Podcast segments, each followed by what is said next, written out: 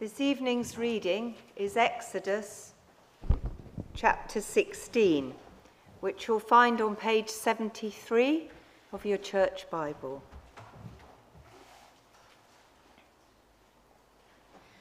The whole Israelite community set out from Elim and came to the desert of Sin, which is between Elim and Sinai, on the 15th day of the second month after they had come out of Egypt. In the desert, the whole community grumbled against Moses and Aaron. The Israelites said to them, If only we had died by the Lord's hand in Egypt. There we sat round pots of meat and ate all the food we wanted, but you have brought us out into this desert to starve this entire assembly to death. Then the Lord said to Moses, I will rain down bread from heaven for you.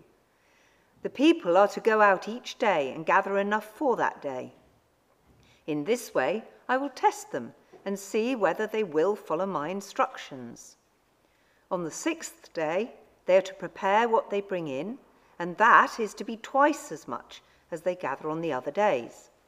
So Moses and Aaron said to all the Israelites, In the evening you will know that it was the Lord who brought you out of Egypt.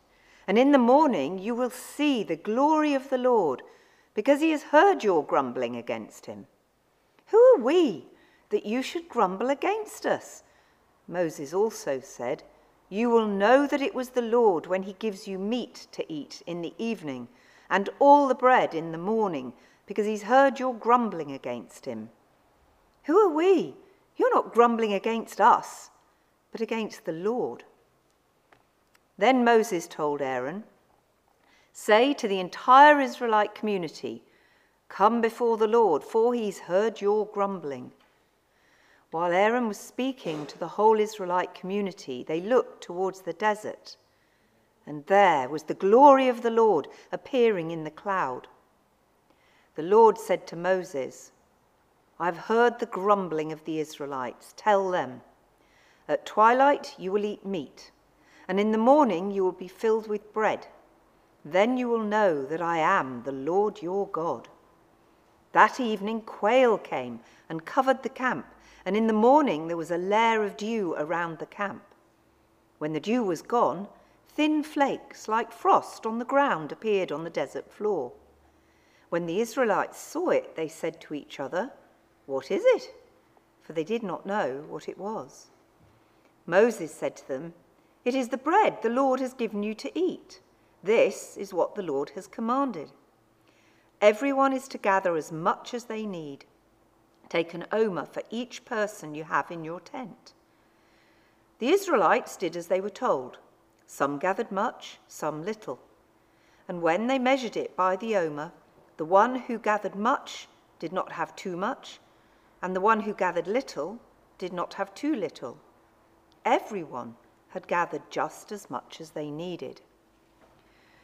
Then Moses said to them, No one is to keep any of it until morning. However, some of them paid no attention to Moses. They kept part of it until morning, but it was full of maggots and began to smell.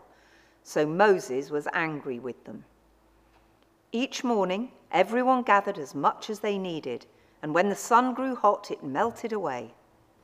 On the sixth day, they gathered twice as much, two omers for each person.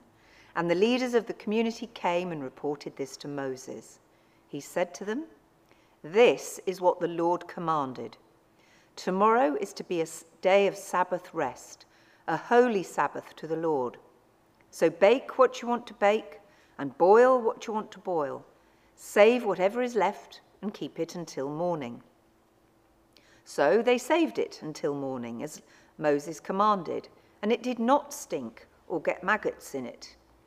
Eat it today, Moses said, because today is a Sabbath to the Lord. You will not find any of it on the ground today. Six days you are to gather it, but on the seventh day, the Sabbath, there will not be any. Nevertheless, some of the people went out on the seventh day to gather it, but they found none. Then the Lord said to Moses, How long will you refuse to keep my commands and instructions? Bear in mind that the Lord has given you the Sabbath. That is why on the sixth day he gives you bread for two days. Everyone is to stay where they are on the seventh day. No one is to go out. So the people rested on the seventh day. The people of Israel called the bread manna. It was white, like coriander seed, and tasted like wafers made with honey. Moses said, This is what the Lord has commanded. Take an omer of manna and keep it for the generations to come so they can see the bread I gave you to eat in the wilderness when I brought you out of Egypt. So Moses said to Aaron, Take a jar and put an omer of manna in it. Then place it before the Lord to be kept for the generations to come. As the Lord commanded Moses, Aaron put the manna with the tablets of the covenant law, that it might be preserved. The Israelites ate manna for 40 years until they came to a land that was settled. They ate manna until they reached the border of Canaan. An omer is one tenth of an ephah. This is the word of the Lord.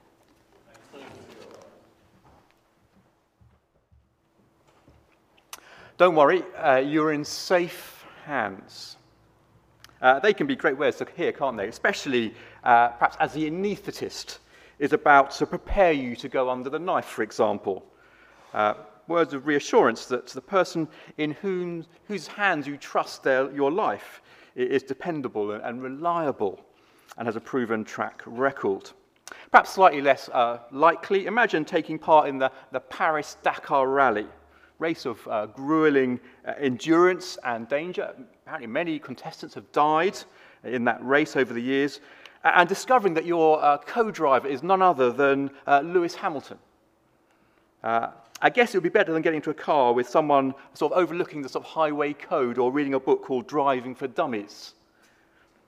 Well, we're back in Exodus this evening, and the story so far well, God has uh, liberated his people from, from slavery.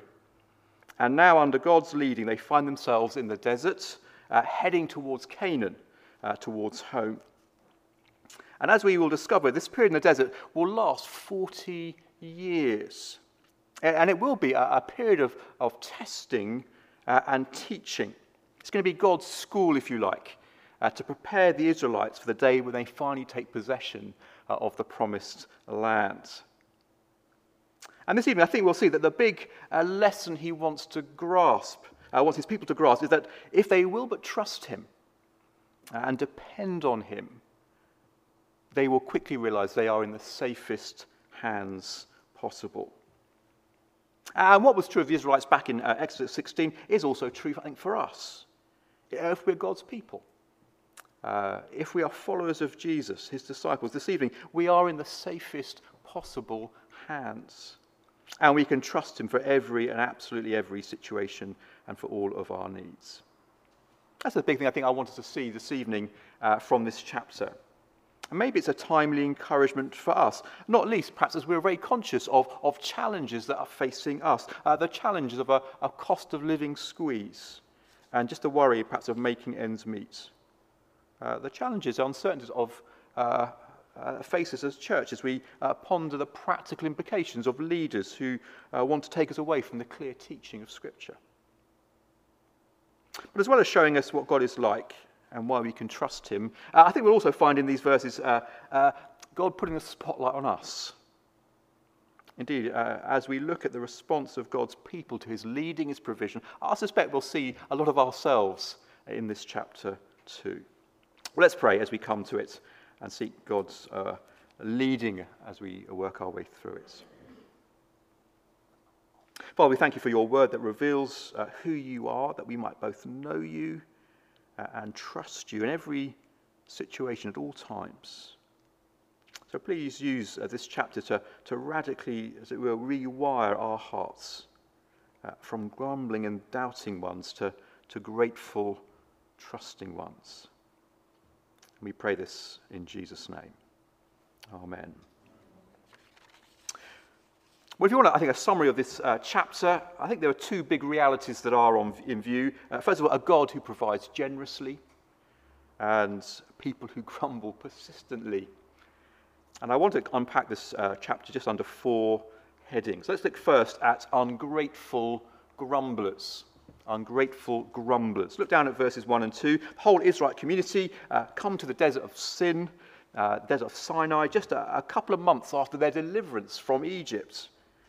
And there in the desert, the whole community grumbled against Moses and Aaron. And what they saying, verse 3 if only we had died by the Lord's hand in Egypt. I admit I'm a bit of a glass half empty person. But do you hear these guys? We were better off in Egypt. That word grumble appears, I think, seven times in this one chapter. I just notice a couple of things about this uh, grumbling. Uh, first of all, it's a grumbling that has spread right across the whole community. Right across the whole community. Every part of it is grumbling.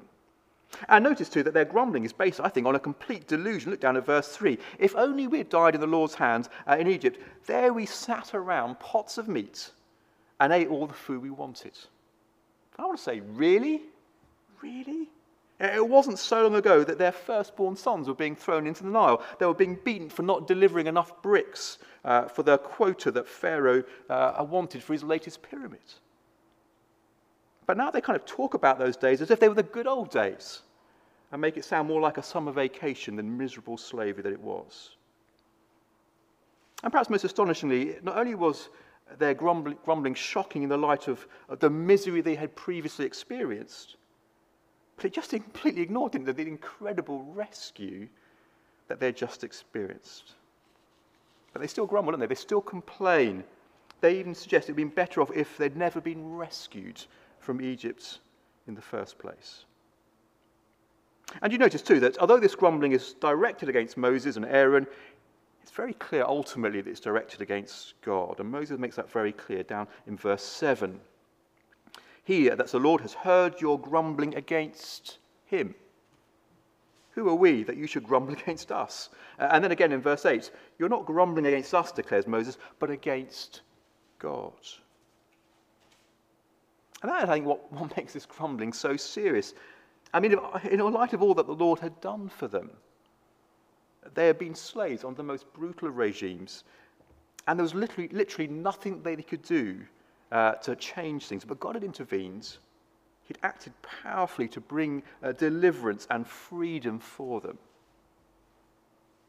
And if that weren't enough, even since leaving Egypt, God already, as it were, set out his stall to, to reveal himself as a great provider. You could just look back to one chapter, you'll see that uh, the, the people are struggling, struggling to find drinking water. And as Moses and the people cry out, God, God provides, miraculously turning bitter, undrinkable water into good, life sustaining water.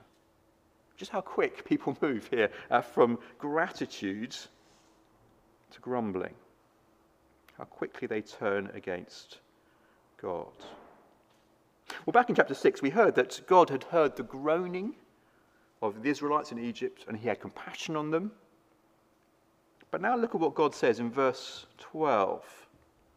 I've heard the grumbling, not the groaning, the grumbling of the Israelites.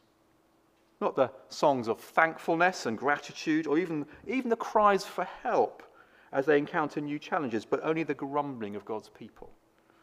From groaning to grumbling.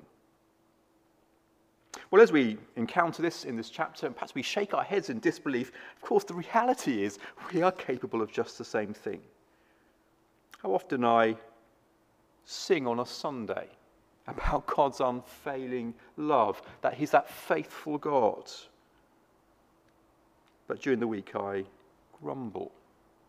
Perhaps it's the pressures of work, or maybe I'm grumbling about what others say about me, grumbling about what others have that I think I ought to have. And we say to me, well, everyone grumbles. And we Brits are especially good, I think, at grumbling. Um, if there was a medal for it, we would probably be on the podium every time. But for Christians to grumble, it's tragic. It's a sign, I think, of deep ingratitude. And while we might not think we're directing it against God, ultimately we are. See, when we grumble, we ultimately say, don't we, uh, that God is failing to look after me in the way that he should. Now, it's worth saying, it's not grumbling to, to cry out to God when we are in difficult situations. It's, it's not grumbling, I think, to, to share with others the difficulties that we're experiencing as we acknowledge our need of help. Now, those are good things. Those are, in one sense, an expression of trust. But grumbling is when we refuse to see what God has done, just focusing on the negatives and that deep conviction that God is not providing for us in the way we think He should. And when times are tough, and I think they will become increasingly tough for us, perhaps economically, but certainly spiritually, it'll be easy, won't it, to grumble. And I think Exodus reminds us that if that grumbling goes unchecked, not only will it spread among us, but ultimately it will harden our hearts towards God. Indeed, we've discovered in this, in this book that what starts off as grumbling ultimately means people turn away from God to serve other things. See, grumbling blinds us to, to God's blessings, and it makes, us hard, makes it harder for us to trust His provision. So, ungrateful grumblers, but how does God respond? Actually, God responds, doesn't he, in remarkable patience and kindness in this chapter. That's the next big truth I wanted to see in our passage a gracious God who generously provides. I look down at verse 4 and hear God, uh, God's words. So they grumble. What's God going to do?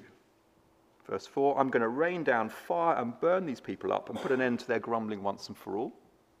That's his response.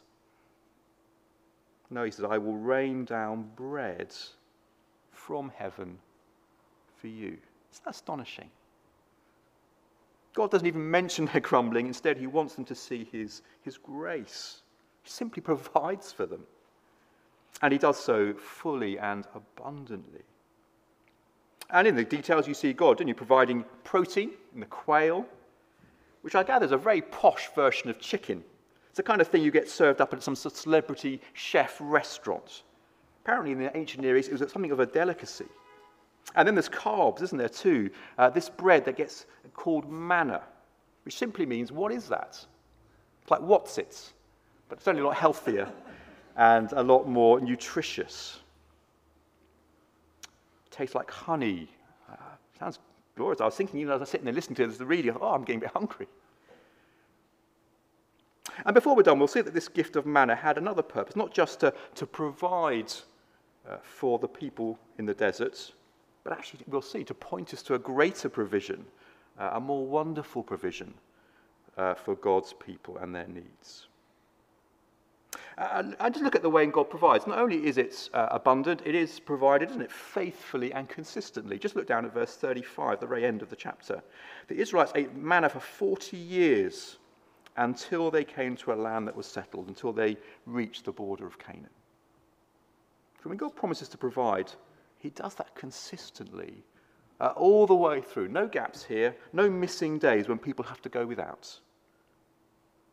But notice too that this provision is not only designed to, to fill the bellies of God, God's people, it is to reveal something about their God. See, as God promises to provide, you spot what God says at the end of verse 12. Then you will know that I am the Lord uh, your God. Then you will know that I am the Lord and when we say that word Lord in capitals, we are reminded that it's God's covenant name, Yahweh, which, if you remember, literally means I am who I am. In other words, I think when God says he's going to provide, you know that he's going to do that because that is who he is. That is who he is. That's consistent with his character, his being. God is revealing himself. And we see he's a God who's uh, compassionate, who hears the cries of his people. He's a God who rescues, he's a God who judges. And here I think we see God revealing himself as he is, as that great provider. And again, if you're a Christian this, this evening, isn't it wonderful? Isn't it reassuring to know that this isn't just something God does as a one off? It's a reflection of who he is It's part of his nature, part of his essence. What makes him God? Indeed, you could say it would be unthinkable, inconceivable that he wouldn't provide for his people. It will be a denial of who he is. How reassuring this evening. And not least as we face economic uncertainty, as we wonder about the future of our denomination, possible cost of staying faithful to God. Gracious God who generously and faithfully provides. But third, notice too, it's a provision that God gives that does challenge and grow faith. God does provide, but that uh, provision provides something of a test, I think, for God's people. Look down at verse 4. Then the Lord said to Moses, I will rain down bread from heaven for you. The people are to go out each day and gather enough for that day. In this way, I will test them and see whether they will follow my instructions. On the sixth day, they are to prepare what they bring in, and that is to be twice as much as they gather on other days. Well, the provision does come, doesn't it, with very clear instructions. Uh, God tells them just to collect enough for each day because God will provide one day at a time. And this provision will provide a test. A test to see whether they will ultimately trust God and demonstrate that trust in obedience to his word.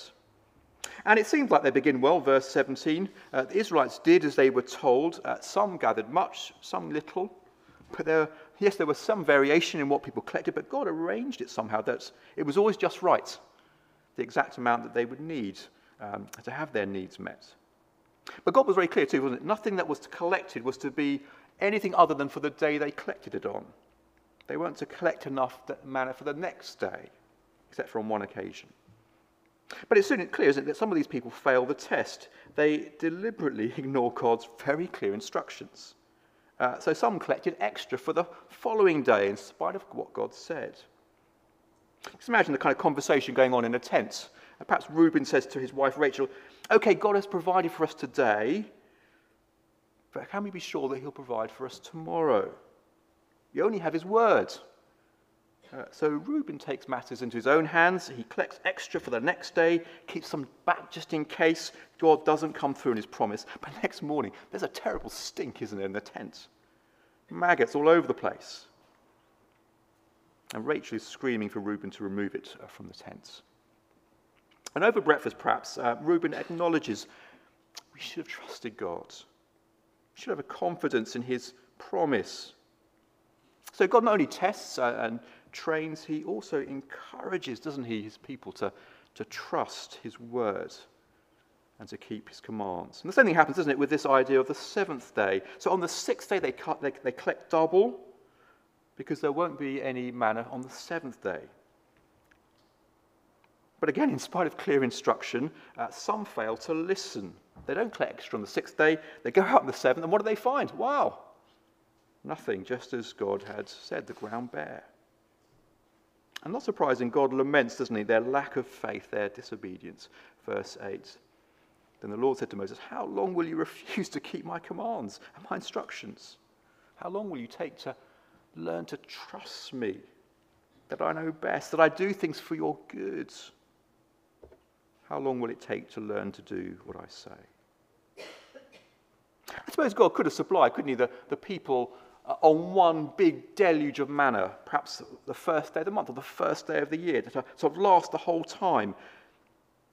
But I guess the temptation would been to trust God for that one day and then to stop the rest. You could have argued, couldn't you, that God could have made it easier in some way if, He provided slightly differently. But as we see, God's got bigger plans than simply filling the bellies of these people.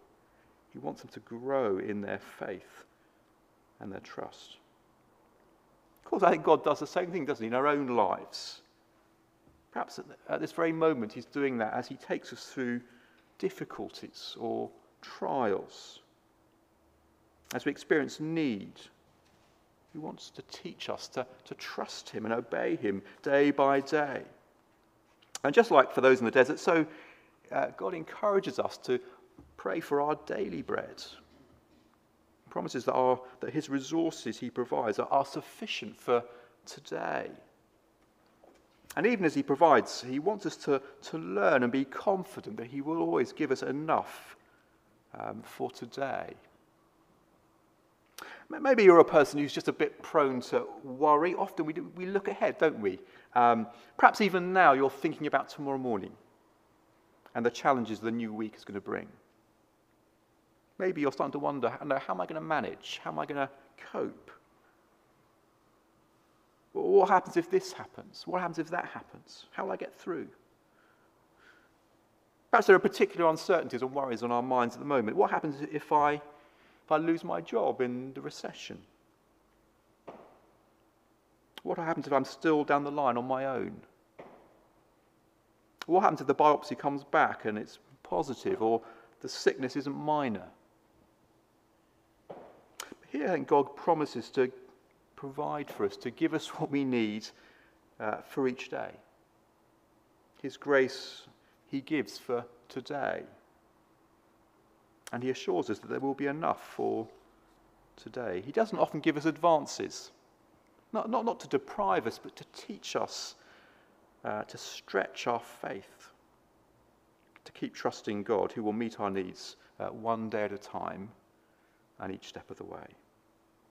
Now, we don't always know, do we, why God allows difficult things to happen, especially in the specifics, but we do know that God uses them, doesn't He, to test and to, to train us in our faith. Sometimes He might even withhold things that we come to depend on so that we might depend on Him and trust Him, and to do that one day at a time Of course, one of the great ways that we grow in trust is to remember how faithfully He has already provided in the past. And that takes us to our final heading a need to remember God's uh, great provision. Look down at verse uh, 32. Moses says, This is what the Lord has commanded. Take an omer of manna and keep it for the generations to come, so they can see the bread I gave you to eat in the wilderness and I, where I, when I brought you out of Egypt. Well, the day would come, as God promised, his word promised, uh, these people would finally arrive in the land God had promised. And even as they arrive in that place of great abundance, a land flowing with abundance, with milk and honey, God wants them not to forget his provision for them in those 40 years of wandering. Uh, he wants future generations to keep trusting God day by day. And as we close, we need to remember the ways that God has provided for us. To remember past uh, kindnesses and provision, not least because it will help us keep trusting God in the present. And for us, there's one example of past provision that we are especially to remember. And of course, that is the provision of our Saviour, Jesus. Listen to Jesus' words as he miraculously gives hungry people bread in a desert place, and that astonishing miracle we know is the feeding of the 5,000. These are words from John chapter 6. Very truly, I tell you, says Jesus, the one who believes has eternal life. I am the bread of life. Your ancestors ate the manna in the desert, yet they died. But here is the bread that comes down from heaven, which anyone may eat and not die. I am the living bread that came down from heaven. Whoever eats this bread will live forever. This bread is my flesh, which I will give for the life of the world. See what Jesus is saying? Uh, the manna was great, wasn't it, in the wilderness? Uh, it was that miraculous food that God provided. Uh, the feeding of the 5,000 was wonderful. It was provision uh, two uh, fish, five loaves, 5,000 fed. But it was a stopgap filler. Those people got hungry again.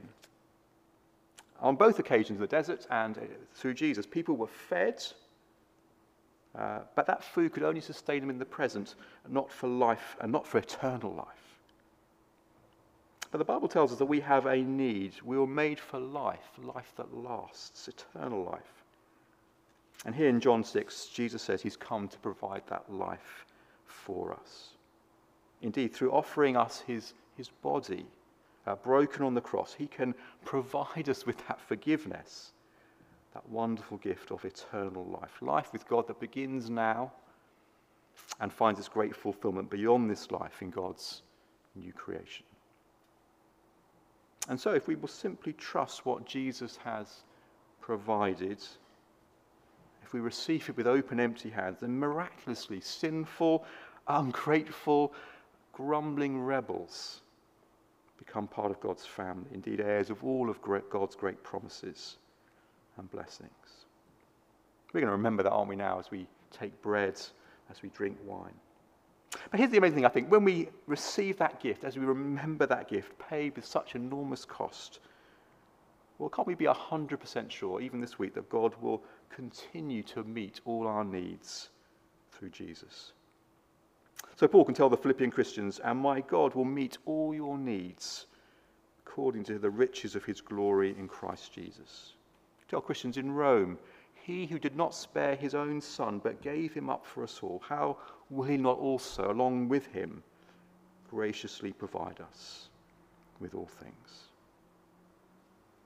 How good this evening to be reminded of God's great provision, that gift that will satisfy us now and indeed for all eternity as we take bread as we eat, that gift that feeds our faith and even turns grumblers into grateful and confident disciples.